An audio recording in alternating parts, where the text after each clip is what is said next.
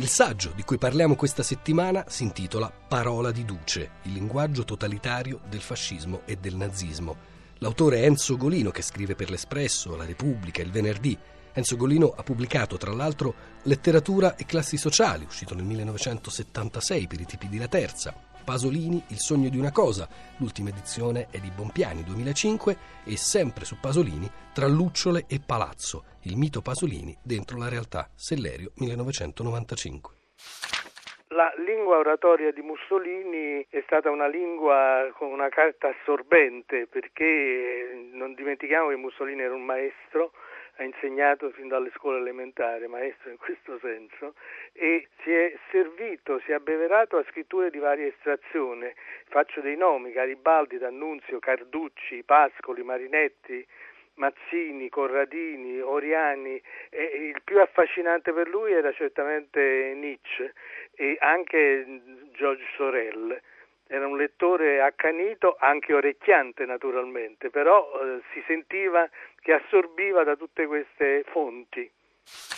Mussolini quando parla adora gli effetti musicali e ritmici, le assonanze, la, la perentorietà, eh, le inversioni, le iperboli, le ripetizioni. Faccio degli esempi.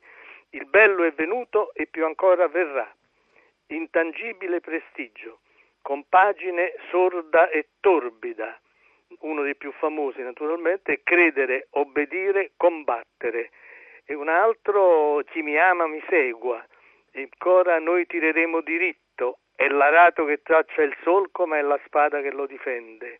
L'ultima che cito è si tiene duro e si dura, e in quest'ultimo caso saranno pure coincidenze prive di intenzionali relazioni, sembra difficile sottrarsi agli echi sonori del gergo di Bossi e della Lega ai loro inizi. Per Mussolini conta molto quella, l'immagine, la sua immagine più popolare di Palazzo Venezia affacciato al balcone con i pugni sui fianchi e, e poi quelle, le pause, il tono, la mimica, eh, le, le posture, ripeto, sono state molto importanti nel creare nel pubblico un immaginario molto fertile di consenso, basta vedere qualche cinegiornale dell'epoca e vedere Piazza Venezia piena di gente e Mussolini affacciato al balcone con le mani sui fianchi. Non dimentichiamo anche gli stivali che sono stati un oggetto vestimentario importante nella forma Mussolini. C'è sicuramente un'adesione eh, della gente. Si può dire che forse i muri di allora sostituivano la televisione di oggi ed è un'immagine molto forte che rimane in qualche paesino italiano forse anche più che paesino, su qualche muro di vecchie case anche abbandonate si trovano ancora queste scritte dell'epoca. E devo dire che fra tutte, da, a quel che ne so naturalmente, eh, da amici che mi hanno segnalato o, scritto, o gente che mi ha scritto dopo aver letto il mio libro Parola di Duce e, e se ne trovano abbastanza in tutta Italia. Una leolingua è una lingua che si sovrapponeva oppure eh, penetrava direttamente nella, nelle lingue dei rispettivi popoli ecco. e diventava una leolingua eh, or, alla maniera, lo dico alla maniera di George Orwell che è stato un analista molto attento dei linguaggi dittatoriali. Tramite il loro linguaggio eh, assolutamente diverso, quello di Mussolini sicuramente con un piglio più vivace, quello di Hitler di una noia mortale e in qualche modo avevano, erano entrati nelle orecchie dei, rispettivi popoli e c'era qualche tratto del linguaggio comune che si uniformava a quello che questi dittatori dicevano.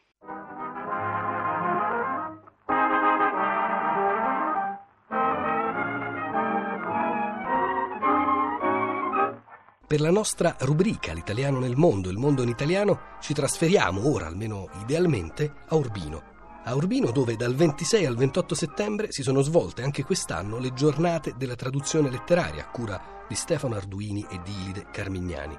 Tra gli ospiti protagonisti di questa dodicesima edizione, Cristina Faloci ha raggiunto per la lingua batte Norman Gobetti, traduttore di diversi autori, fra cui per Einaudi Philip Roth e Martin Amis, e per Neri Pozza Amitav Ghosh. Gobetti tiene laboratori di traduzione letteraria presso il Master di traduzione postcoloniale dell'Università di Pisa e anche presso la Scuola di specializzazione per traduttori editoriali di Torino.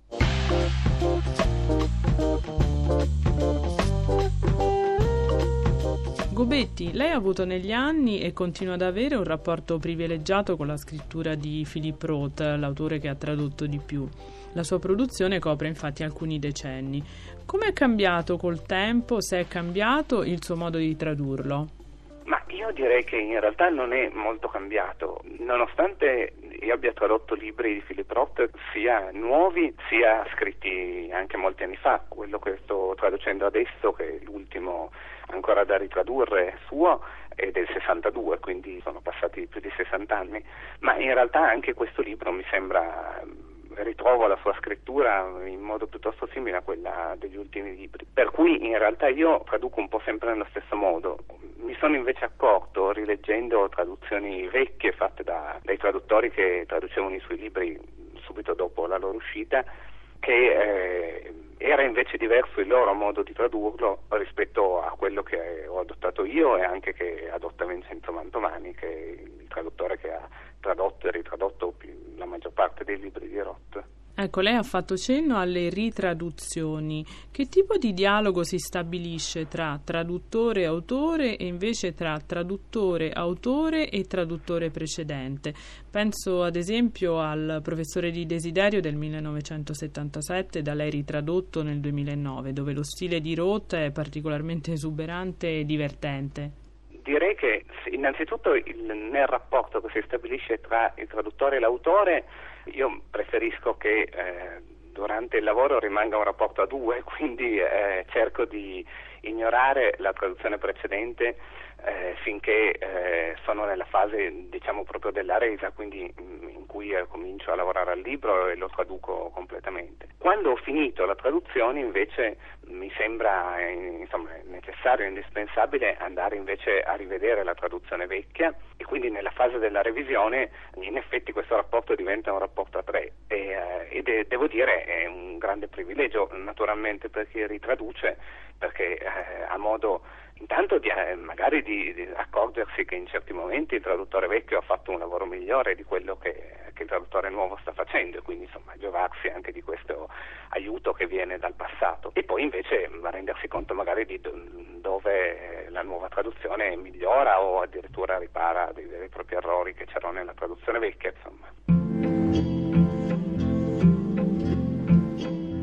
Temptation comes to me first in the conspicuous personage of Herbie Brataski, social director, band leader, crooner, comic, and MC of my family's mountainside resort hotel.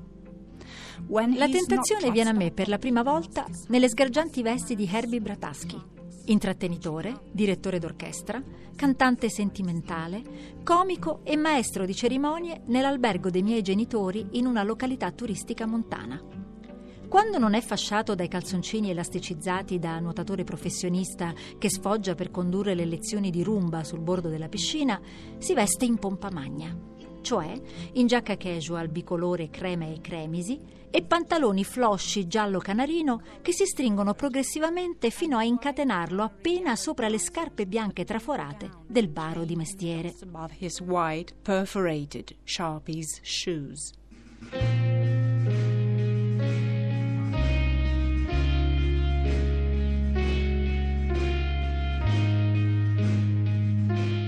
Per quanto riguarda il professore Desiderio, ma ehm, direi che la differenza principale deriva dal fatto che dopo la grande fortuna che aveva avuto Roth con eh, il lamento di Pornoi, eh, Roth si era affermato proprio come un autore comico e quindi anche i suoi libri successivi mi sembra che venissero tradotti cercando di accentuare molto questo aspetto del comico, addirittura del grottesco, nelle scelte linguistiche e anche addirittura nelle scelte grafiche. E mentre quando io e anche Mantovani abbiamo cominciato a ritradurre i suoi libri, eh, Roth aveva avuto un, un ritorno di fortuna con invece Pastorale Americana, che è invece un libro molto più serio, molto più classico, molto più appartenente alla, insomma, alla grande tradizione della letteratura americana. Ecco, mi sembra che in queste nuove traduzioni io abbia cercato di riportare un po' alla luce questa vena in realtà più classica, più, eh, più, più pacata, anche più elegiaca direi, della scrittura di Roth che a me sembra sempre presente e mi sembra che fosse stata un pochettino offuscata da questa appunto virata un po' più sul comico dei traduttori precedenti. Ecco, fatta questa premessa, venendo a Professore Desiderio, non so, già nel, nella prima pagina una cosa che balza agli occhi è che nella traduzione di Paolini eh, vengono per esempio usate delle parole eh, straniere che vengono riportate in corsivo come forestierismi, per esempio viveur o dépliant addirittura, quasi appunto come a dare anche a colpo d'occhio una sensazione un pochettino di grottesco, di strano, che invece appunto io ho, ho cercato di evitare nella mia traduzione. Gobetti, lei è intervenuto di recente alle mm, giornate della traduzione letteraria di Urbino e ha mm, tenuto un incontro molto apprezzato, a quanto so. Eh, ora sta lavorando su Letting Go, eh, sulla ritraduzione di Letting Go, sempre di Philip Roth, e su che cosa si è soffermato nella sua lezione? Eh, sì, mi sono in particolare soffermato proprio sul, sull'espressione che dà il titolo al romanzo, cioè appunto letting go, proprio perché eh, su questo punto c'è una differenza molto grande fra l'interpretazione che era stata data da Ettore Capriolo nella sua versione italiana e quella che invece darò io, sto cercando di dare io. Già appunto questo emerge dal titolo del romanzo, perché la vecchia edizione Bompiani, eh, letting go, era uscito con il titolo Lasciarsi andare, eh, mentre io proporrò alla casa editrice, spero che,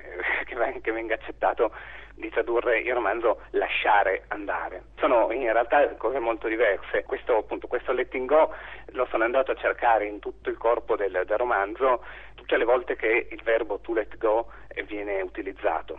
E mi sembra che, eh, senza eccezioni, questo verbo non venga mai usato nel romanzo nel senso eh, riflessivo di lasciarsi andare, mentre viene utilizzato mh, sempre in situazioni in cui i personaggi si trovano di fronte al, eh, al dubbio, all'incertezza se lasciare o meno andare qualcuno o qualcosa. Ecco, mi sembra che appunto questo che a me sembra un vero e proprio fraintendimento che c'è stata nella versione precedente sia anche abbastanza emblematico di eh, un approccio alla traduzione che può essere appunto un lasciarsi andare oppure un lasciare andare il testo per la sua strada. Ecco, noi traduttori abbiamo, io per primo insomma, abbiamo sempre la tentazione di lasciarci andare noi nel momento in cui traduciamo e facendo questo a volte impediamo al testo di andare per la propria strada che non, non necessariamente è la nostra.